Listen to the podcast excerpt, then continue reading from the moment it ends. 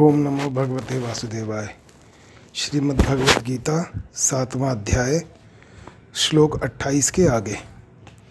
पूर्व श्लोक में भगवान ने द्वंद्व मोह से मोहित होने वालों की बात बताई। अब आगे के श्लोक में द्वंद्व मोह से रहित होने वालों की बात कहते हैं। ये शाम त्वंत गतम पापम जनानाम पुण्यकर्मणाम ते द्वंद्व मोह निर्मुक्ता भजन्ते माम दृढ़वता। परंतु जिन पुण्य कर्मा मनुष्यों के पाप नष्ट हो गए हैं, वे द्वंद्व मोह से रहित हुए मनुष्य दृढ़वर्ती होकर मेरा भजन करते हैं। व्याख्या द्वंद्व मोह से मोहित मनुष्य तो भजन नहीं करते, और जो द्वंद्व मोह से मोहित नहीं हैं, वे भजन करते हैं तो भजन न करने वालों की अपेक्षा भजन करने वालों की विलक्षणता बताने के लिए यहाँ तो पद आया है। जिन मनुष्यों ने अपने को तो भगवत प्राप्ति ही करनी है, इस उद्देश्य को पहचान लिया है। अर्थात जिनको उद्देश्य की यह स्मृति आ गई है कि यह मनुष्य शरीर भोग भोगने के लिए नहीं है, प्रत्युत भगवान की कृपा से केवल उनकी प्राप्ति के लिए ही मिला है। ऐसा जिनका दृढ़ निश्चय हो गया है, वे ही वे मनुष्य ही पुण्य कर्मा हैं। तात्पर्य यह हुआ कि अपने एक निश्चय से जो शुद्धि होती है, पवित्रता आती है, वह यज्ञ, दान, तप आदि क्रियाओं से नहीं आती। कारण कि हमें तो एक भगवान की तरफ़ ही चलना है, यह निश्चय स्वयं में होता है और यज्ञ, दान आदि क्रियाएँ बाहर से होती हैं। अंतगतम पापम कहने का भाव यह है कि जब यह निश्चय हो गया कि मेरे को तो केवल भगवान की तरफ़ ही चलना है तो इस निश्चय से भगवान की सम्मुखता होने से विमुखता चली गई, जिससे पापों की जड़ ही कट गई, क्योंकि भगवान से विमुखता ही पापों का खास कारण है। संतों ने कहा है कि डेढ़ ही पाप है और डेढ़ ही पुण्य है। भगवान से विमुख होना पूरा पाप है और दुर्गुण दुराचारों में लगना आधा पाप है। ऐसे ही भगवान के सम्मुख होना पूरा पुण्य है और सद्गुण सदाचारों में लगना आधा पुण्य है। तात्पर्य हुआ कि जब मनुष्य भगवान के सर्वथा शरण हो जाता है, तब उसके पापों का अंत हो जाता है। दूसरा भाव यह है कि जिनका लक्ष्य केवल भगवान है, वे पुण्य कर्मा हैं, क्योंकि भगवान का लक्ष्य होने पर सब पाप नष्ट हो जाते हैं। भगवान का लक्ष्य होने पर पुराने किसी संस्कार से पाप हो भी जाएगा तो भी वह रहेगा नहीं, क्योंकि हृदय में विराजमान भगवान उस पाप को नष्ट कर देते हैं।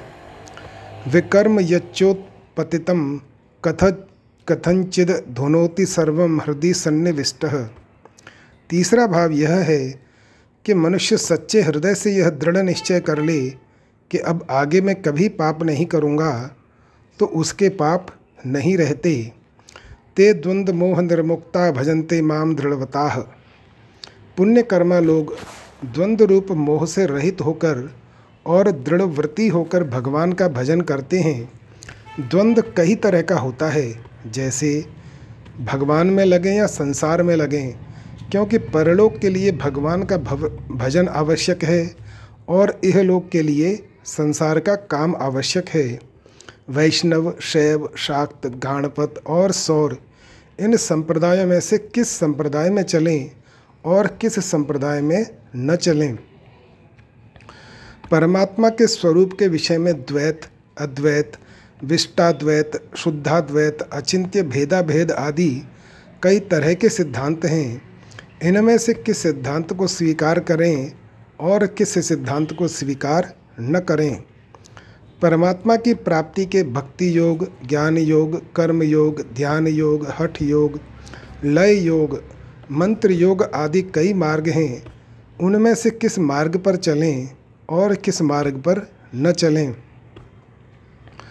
संसार में होने वाले अनुकूल, प्रतिकूल, हर्ष, शोक, ठीक, बेठीक, सुख, दुख, राग, द्वेष आदि सभी द्वंद्व हैं। उपर्युक्त सभी पारमार्थिक और सांसारिक द्वंद्व रूप मोह से मुक्त हुए मनुष्य दृढ़ व्रति होकर भगवान का भजन करते हैं। मनुष्य का एक ही पारमार्थिक उद्देश्य हो जाए तो पारमार्थिक और सांसारिक सभी द्वंद्व मिट जाते हैं। पारमार्थिक उद्देश्य वाले साधक अपनी अपनी रुचि, योग्यता और श्रद्धा विश्वास के अनुसार अपने अपने इष्ट को सगुण माने, साकार माने निर्गुण माने, निराकार माने, द्विभुज माने, चतुर्भुज माने, अथवा सहस्रभुज आदि कैसे ही माने, पर संसार की विमुखता में और परमात्मा की सम्मुखता में वे सभी एक हैं। उपासना की पद्धतियाँ भिन्न भिन्न होने पर भी लक्ष्य सबका एक होने से कोई भी पद्धति छोटी बड़ी नहीं है, जिस साधक का जिस पद्धति में श्रद्धा विश्वास होता है, उसके लिए वही पद्धति श्रेष्ठ है और उसको उसी पद्धति का अनुसरण करना चाहिए।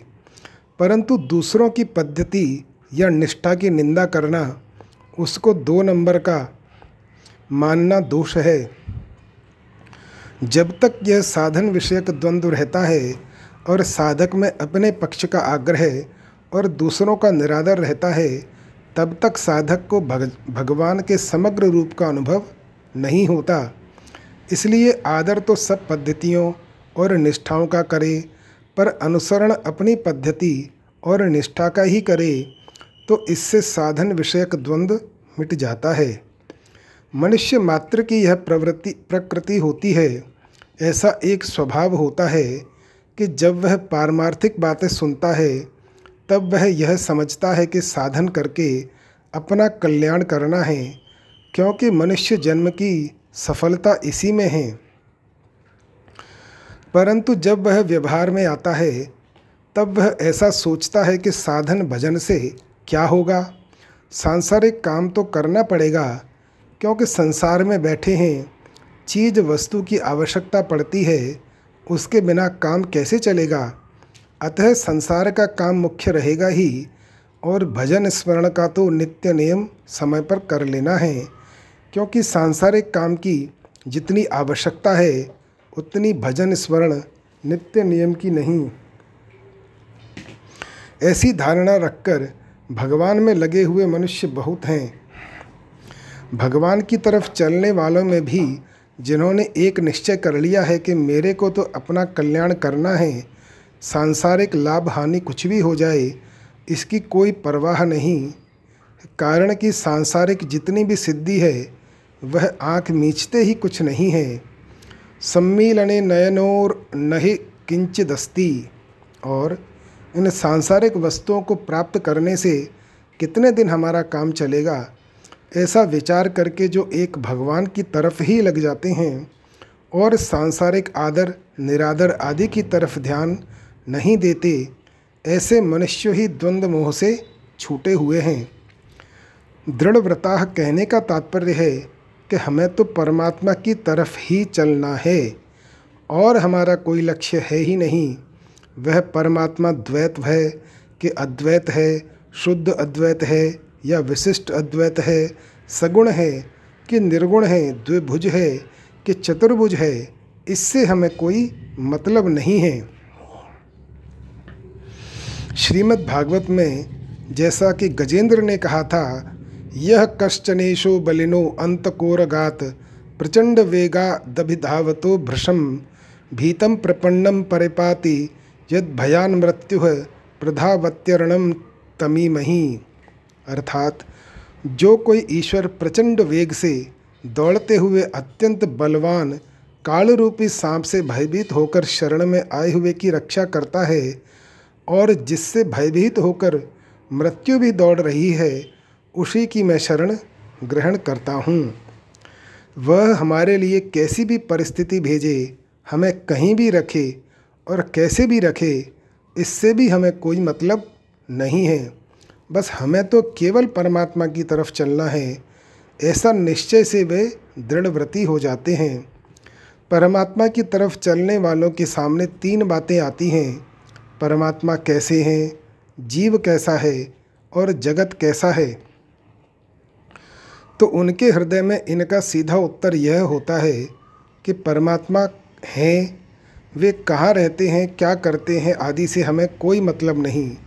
हमें तो परमात्मा से मतलब है, जीव क्या है, उसका कैसा स्वरूप है, वह कहाँ रहता है, इससे हमें कोई मतलब नहीं। हमें तो इतना ही पर्याप्त है कि मैं हूँ। जगत कैसा है? ठीक है? बेठीक है? हमें इससे कोई मतलब नहीं। हमें तो इतना ही समझना पर्याप्त है कि जगत त्याज्य है और हमें इसका त्याग करना है। तात्पर्य यह हुआ कि परमात्मा की तरफ़ चलना है, संसार को छोड़ना है और हमें चलना है। अर्थात हमें संसार से विमुख होकर परमात्मा के सम्मुख होना है। यही संपूर्ण दर्शनों का सार है और यही दृढ़व्रति होना है। दृढ़व्रति होने से उनके द्वंद्व नष्ट हो जाते हैं, क्योंकि एक निश्चय न होने से ही द्वंद्व रहते हैं। दूसरा भाव है कि उनको न तो निर्गुण का ज्ञान है और न उनको सगुण के दर्शन हुए हैं, किंतु उनकी मान्यता में संसार निरंतर नष्ट हो रहा है, निरंतर अभाव में जा रहा है। और सब देश, काल, वस्तु, व्यक्ति आदि में भाव रूप से एक परमात्मा ही है। ऐसा मानकर वे दृढ़व्रति होकर भजन करते हैं। जैसे पतिव्रता स्त्री पति के परायण रहती है, ऐसे ही भगवान के परायण रहना ही उनका भजन है। विशेष बात, शास्त्रों में संत वाणी में और गीता में भी यह बात आती है कि पापी मनुष्य भगवान में प्रायः नहीं लग पाते, पर यह एक स्वाभाविक सामान्य नियम है। वास्तव में कितने ही पाप क्यों न हों, वे भगवान से विमुख कर ही नहीं सकते, क्योंकि जीव साक्षात भगवान का अंश है। अतः उसकी शुद्धि पापों से आच्छादित, भले ही हो जाए, पर मिट नहीं सकती। इसलिए दुराचारी भी दुराचार छोड़कर भगवान के भजन में लग जाए तो वह बहुत जल्दी धर्मात्मा, यानी भक्त हो जाता है। क्षिक्र क्षिप्रम भवती धर्मात्मा। अन्य योनियों में पाप नष्ट होने से भी स्वभाव सुधर जाए, यह नियम नहीं है। जैसे चौरासी लाख योनियाँ और नरक भोगते हुए पाप तो नष्ट हो जाते हैं, पर स्वभाव नहीं सुधरता। परंतु मनुष्य योनि में पाप रहने पर भी साधक का स्वभाव सुधर सकता है। जैसे पापों के रहने से उनके फल रूप में प्रतिकूल स्थिति, बीमारी आदि आती है, पर सत्संग से, साधन परायणता से, अहंता परिवर्तन से पारमार्थिक साधक का स्वभाव सुधर जाता है। अतः मनुष्य को कभी भी ऐसा नहीं मानना चाहिए कि पुराने पापों के कारण मेरे से भजन नहीं हो रहा है, क्योंकि पुराने पाप केवल प्रतिकूल परिस्थिति रूप फल देने के लिए होते हैं, भजन में बाधा देने के लिए नहीं प्रतिकूल परिस्थिति देकर वे पाप नष्ट हो जाते हैं। अगर ऐसा मान लिया जाए कि पापों के कारण ही भजन नहीं होता तो अपि चेत सुदुराचारो भजते माम नन्य भाक दुराचारी से दुराचारी पुरुष अनन्य भाव से मेरा भजन करता है, यह कहना बन नहीं सकता। पापों के कारण अगर भजन ध्यान में बाधा लग जाए तो बड़ी मुश्किल हो जाएगी। क्योंकि बिना पाप के कोई प्राणी है ही नहीं। पाप पुण्य से ही मनुष्य शरीर मिलता है। इससे सिद्ध होता है कि पुराने पाप भजन में बाधक नहीं हो सकते। इसलिए जो दृढ़ व्रति पुरुष भगवान के शरण होकर वर्तमान में भगवान के भजन में लग जाते हैं, उनके पुराने पापों का अंत हो जाता है। मनुष्य शरीर भजन करने के लिए ही मिला है। अतः जो परिस्थितियाँ शरीर तक रहने वाली हैं वे भजन में बाधा पहुँचाएँ, ऐसा कभी संभव ही नहीं है। सकाम पुण्य कर्मों की मुख्यता होने से जीव स्वर्ग में जाते हैं और पाप कर्मों की मुख्यता होने से नरकों में जाते हैं। परंतु भगवान विशेष कृपा करके पापों और पुण्यों का पूरा फल भोग न होने पर भी, अर्थात चौरासी लाख योनियों के बीच में ही जीव को मनुष्य शरीर दे देते हैं। मनुष्य शरीर में भगवत भजन का अवसर विशेषता से प्राप्त होता है। अतः मनुष्य शरीर प्राप्त होने पर भगवत प्राप्ति की तरफ़ से कभी निराश नहीं होना चाहिए, क्योंकि भगवत प्राप्ति के लिए ही मनुष्य शरीर मिलता है। यह मनुष्य शरीर भोग योनि नहीं है, इसको सामान्यतः कर्म योनि कहते हैं, परंतु संतों की वाणी और सिद्धांतों के अनुसार मनुष्य शरीर केवल भगवत प्राप्ति के लिए ही है। इसमें पुराने पुण्यों के अनुसार जो अनुकूल परिस्थिति आती है और पुराने पापों के अनुसार जो प्रतिकूल परिस्थिति आती है, ये दोनों ही केवल साधन सामग्री हैं। इन दोनों में से अनुकूल परिस्थिति आने पर दुनिया की सेवा करना और प्रतिकूल परिस्थिति आने पर अनुकूलता की इच्छा का त्याग करना, यह साधक का काम है। ऐसा करने से ये दोनों ही परिस्थितियाँ साधन सामग्री हो जाएँगी। इनमें भी देखा जाए तो अनुकूल परिस्थिति में पुराने पुण्यों का नाश होता है और वर्तमान में भोगों में फंसने की संभावना भी रहती है। परंतु प्रतिकूल परिस्थिति में पुराने पापों का नाश होता है और वर्तमान में अधिक सजगता, सावधानी रहती है, जिससे साधन सुगमता से बनता है। इस दृष्टि से संतजन सांसारिक प्रतिकूल परिस्थिति का आदर करते आए हैं। परिशिष्ट भाव। भगवान के सम्मुख होना सबसे बड़ा पुण्य है, क्योंकि यह सब पुण्यों का मूल है। सनमुख होई जीव मोहि जबही जन्म कोट अघनाश ही तबही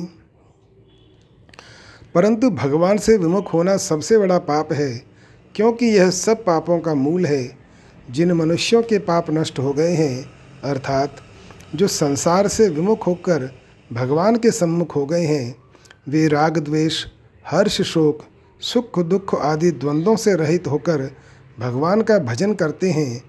भजन करने वालों के प्रकार का वर्णन भगवान सोलहवें श्लोक में चतुर्विधा भजनते माम पदों से कर चुके हैं। राग द्वेष मनुष्य को संसार की तरफ़ खींचते रहते हैं। जब तक एक वस्तु में राग रहता है, तब तक दूसरी वस्तु में द्वेष रहता ही है। क्योंकि मनुष्य किसी वस्तु के सम्मुख होगा तो किसी वस्तु से विमुख होगा ही। जब तक मनुष्य के भीतर राग द्वेष रहते हैं, तब तक वह भगवान के सर्वथा सम्मुख नहीं हो सकता।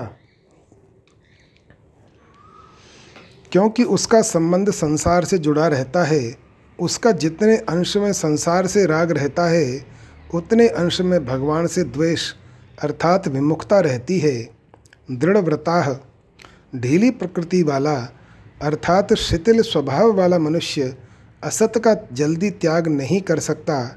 एक विचार किया और उसको छोड़ दिया, फिर दूसरा विचार किया और उसको छोड़ दिया। इस प्रकार बार बार विचार करके और उसको छोड़ते रहने से आदत बिगड़ जाती है। इस बिगड़ी हुई आदत के कारण ही वह असत के त्याग की बातें तो सीख जाता है, पर असत का त्याग नहीं कर पाता। अगर वह असत का त्याग कर भी देता है तो स्वभाव की ढिलाई के कारण फिर उसको सत्ता दे देता है। स्वभाव की यह शिथिलता स्वयं साधक की बनाई हुई है। अतः साधक के लिए यह बहुत आवश्यक है कि वह अपना स्वभाव दृढ़ रहने का बना ले, एक बार वह जो विचार कर ले, उस पर वह दृढ़ रहे।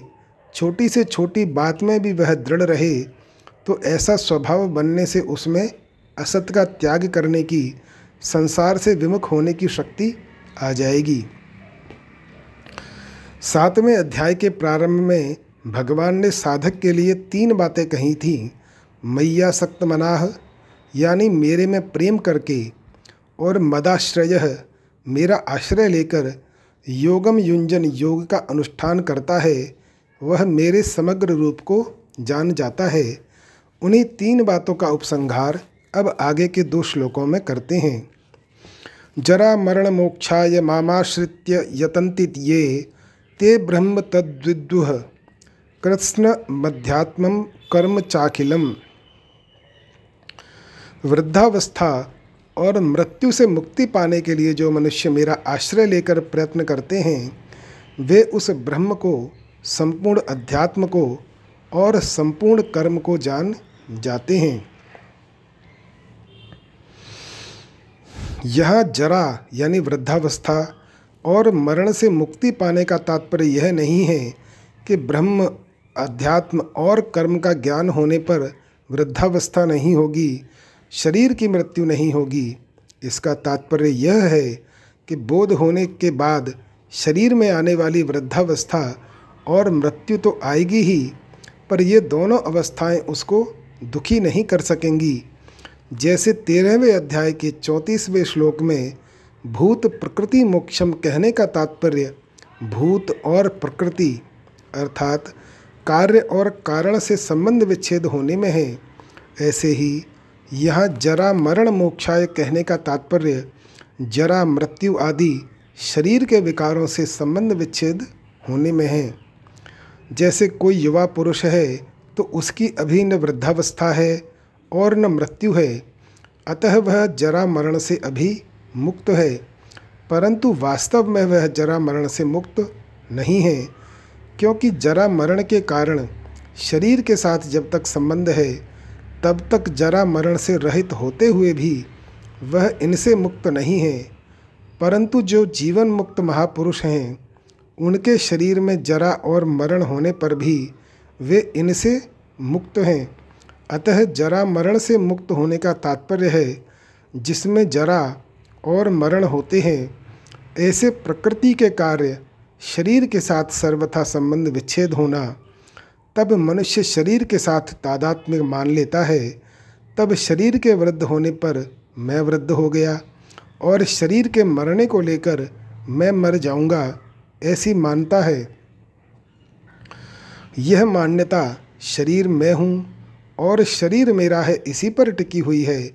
इसलिए तेरहवें अध्याय के आठवें श्लोक में आया है, जन्म मृत्यु जरा व्याधि दुख दोषानुदर्शनम, अर्थात जन्म, मृत्यु, जरा और व्याधि में दुख रूप दोषों को देखना इसका तात्पर्य है कि शरीर के साथ मैं और मेरापन का संबंध न रहे, जब मनुष्य मैं और मेरापन से मुक्त हो जाएगा, तब वह जरा मरण आदि से भी मुक्त हो जाएगा। क्योंकि शरीर के साथ माना हुआ संबंध ही वास्तव में जन्म का कारण है।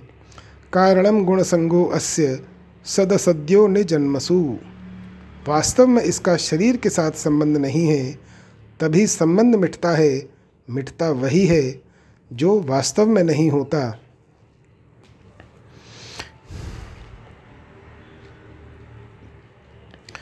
यहाँ मामाश्रित्य यतंती ये पदों में आश्रय लेना और यत्न करना, इन दो बातों को कहने का तात्पर्य है कि मनुष्य अगर स्वयं यत्न करता है तो अभिमान आता है कि मैंने ऐसा कर लिया, इससे, जिससे ऐसा हो गया। और अगर स्वयं यत्न न करके भगवान के आश्रय से सब कुछ हो जाएगा, ऐसा मानता है तो वह आलस्य और प्रमाद में तथा संग्रह और भोग में लग जाता है। इसलिए यहाँ दो बातें बताई हैं कि शास्त्र की आज्ञा के अनुसार स्वयं तत्परता से उद्योग करे और उस उद्योग के होने में तथा उद्योग की सफलता में कारण भगवान को माने।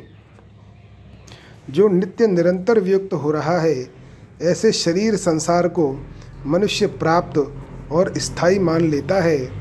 जब तक वह शरीर और संसार को स्थायी मानकर उसे महत्ता देता रहता है, तब तक साधन करने पर भी उसको भगवत प्राप्ति नहीं होती। अगर वह शरीर संसार को स्थायी न माने और उसको महत्व न दे तो भगवत प्राप्ति में देरी नहीं लगेगी। अतः इन दोनों बाधाओं को, अर्थात शरीर संसार की स्वतंत्र सत्ता को और महत्ता को विचार पूर्वक हटाना ही यत्न करना है। परंतु जो भगवान का आश्रय लेकर यत्न करते हैं, वे श्रेष्ठ हैं। उनका तो यही भाव रहता है कि उस प्रभु की कृपा से ही साधन भजन हो रहा है, भगवान की कृपा का आश्रय लेने से और अपने बल का अभिमान न करने से वे भगवान के समग्र रूप को जान लेते हैं। जो भगवान का आश्रय न लेकर अपना कल्याण चाहते हुए उद्योग करते हैं, उनको अपने अपने साधन के अनुसार भगवत स्वरूप का बोध तो हो जाता है, पर भगवान के समग्र रूप का बोध उनको नहीं होता। जैसे कोई प्राणायाम आदि के द्वारा योग का अभ्यास करता है तो उसको अणिमा, महिमा आदि सिद्धियाँ मिलती हैं और उनसे ऊँचा उठने पर परमात्मा के निराकार स्वरूप का बोध होता है अथवा अपने स्वरूप में स्थिति होती है।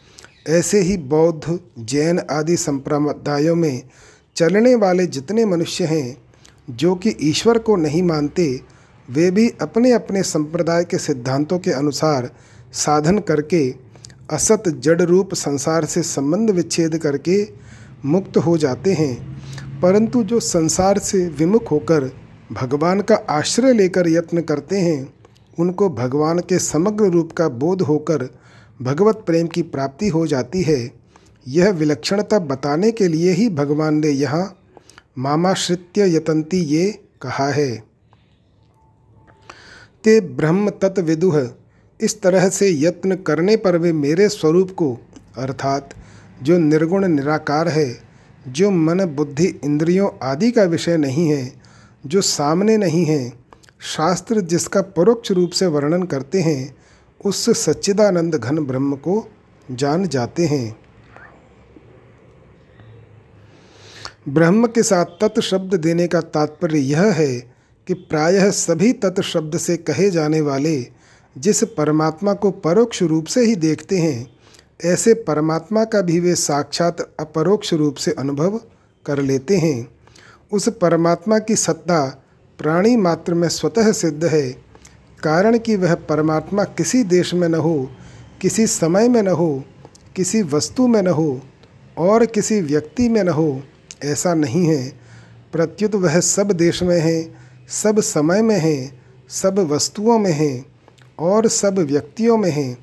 ऐसा होने पर भी वह अप्राप्त क्यों दिखता है, जो पहले नहीं था, बाद में नहीं रहेगा, अभी मौजूद रहते हुए भी प्रतिक्षण वियुक्त हो रहा है, अभाव में जा रहा है। ऐसे शरीर संसार की सत्ता और महत्ता स्वीकार कर ली, इसी से नित्य प्राप्त परमात्म तत्व अप्राप्त दिख रहा है। कृत्स्न मध्यात्मम विदुह।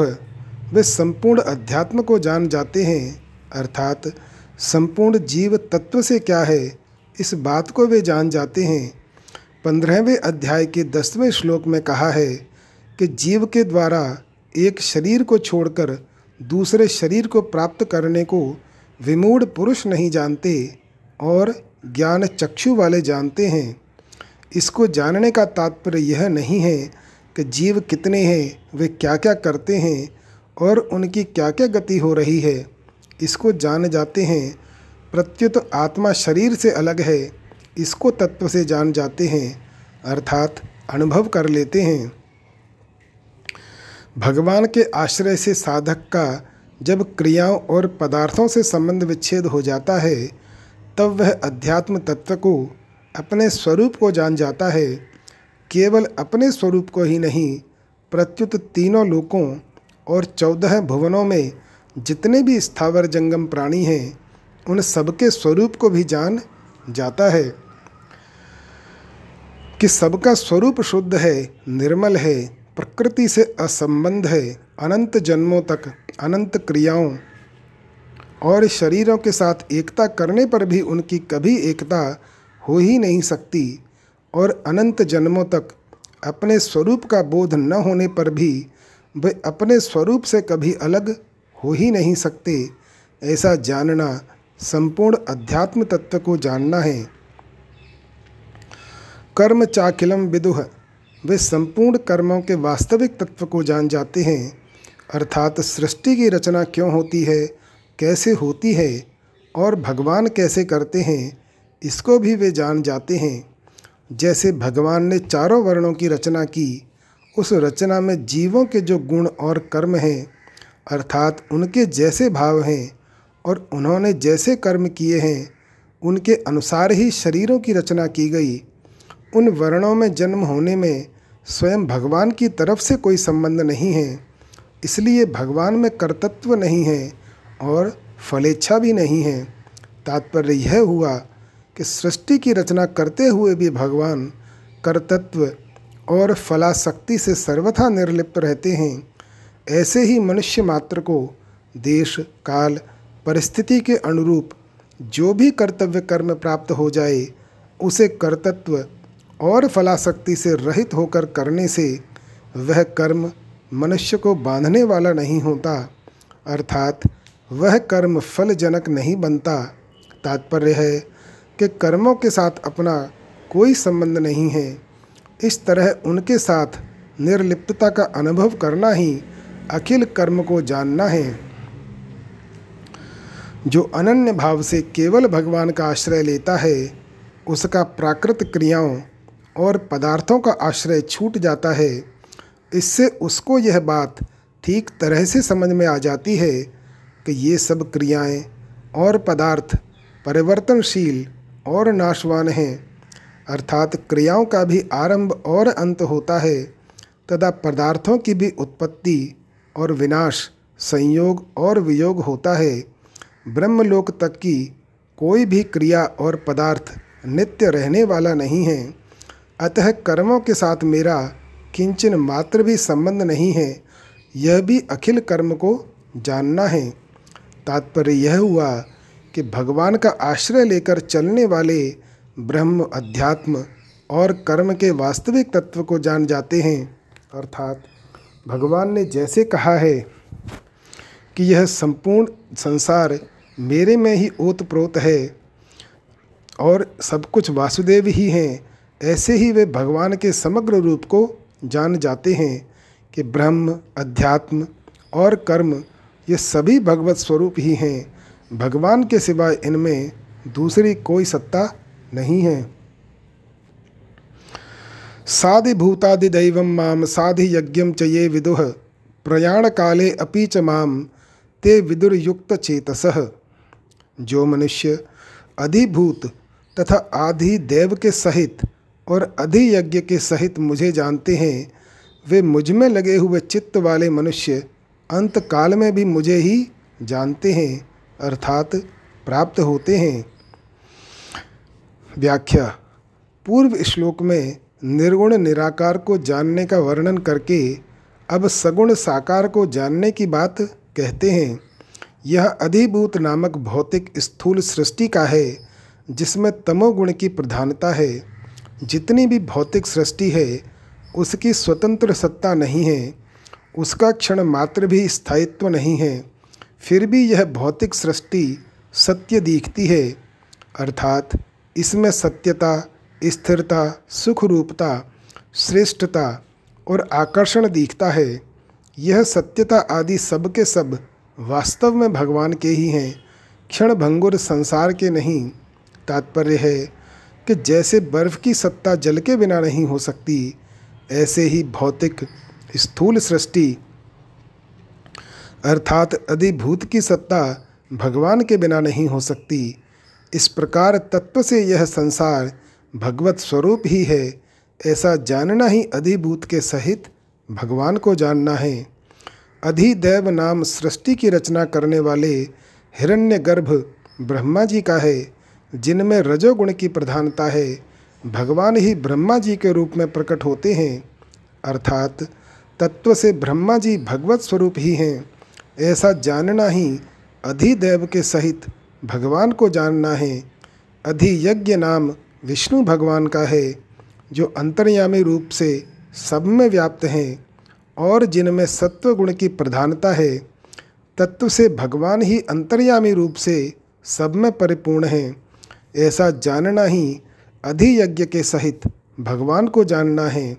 अधिभूत, अधिदेव और अधियज्ञ के सहित भगवान को जानने का तात्पर्य है कि भगवान श्री कृष्ण के शरीर के किसी एक अंश में विराट रूप है और उस विराट रूप में अधिभूत, यानी अनंत ब्रह्मांड, अधिदैव ब्रह्मा जी और अधियज्ञ, विष्णु आदि सभी हैं। जैसा कि अर्जुन ने कहा है, हे देव, मैं आपके शरीर में संपूर्ण प्राणियों को, जिनकी नाभि से कमल निकला है, उन विष्णु को कमल में पर विराजमान ब्रह्मा को और शंकर आदि को देख रहा हूँ। अतः तत्व से अधिभूत, अधिदेव और अधियज्ञ भगवान श्री कृष्ण ही हैं। श्री कृष्ण ही समग्र भगवान हैं। प्रयाण काले अपि च मामते विदुरयुक्त चेतस, जो संसार के भोगों और संग्रह की प्राप्ति अप्राप्ति में समान रहने वाले हैं, तथा संसार से सर्वथा उपरत होकर भगवान में लगे हुए हैं, वे पुरुष युक्त चेता हैं। ऐसे युक्त चेता मनुष्य अंतकाल में भी मेरे को ही जानते हैं। अर्थात अंतकाल की पीड़ा आदि में भी वे मेरे में ही अटल रूप से स्थित रहते हैं। उनकी ऐसी दृढ़ स्थिति होती है कि वे स्थूल और सूक्ष्म शरीर में कितनी ही हलचल होने पर भी कभी किंचन मात्र भी विचलित नहीं होते।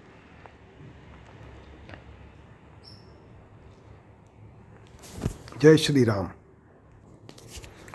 ओम तत्सदिति श्रीमद्भगवद्गीता सुनित्सु ब्रह्म विद्यायाम योग शास्त्रे श्री कृष्णार्जुन संवादे ज्ञान विज्ञान योगो नाम सप्तमो अध्याय।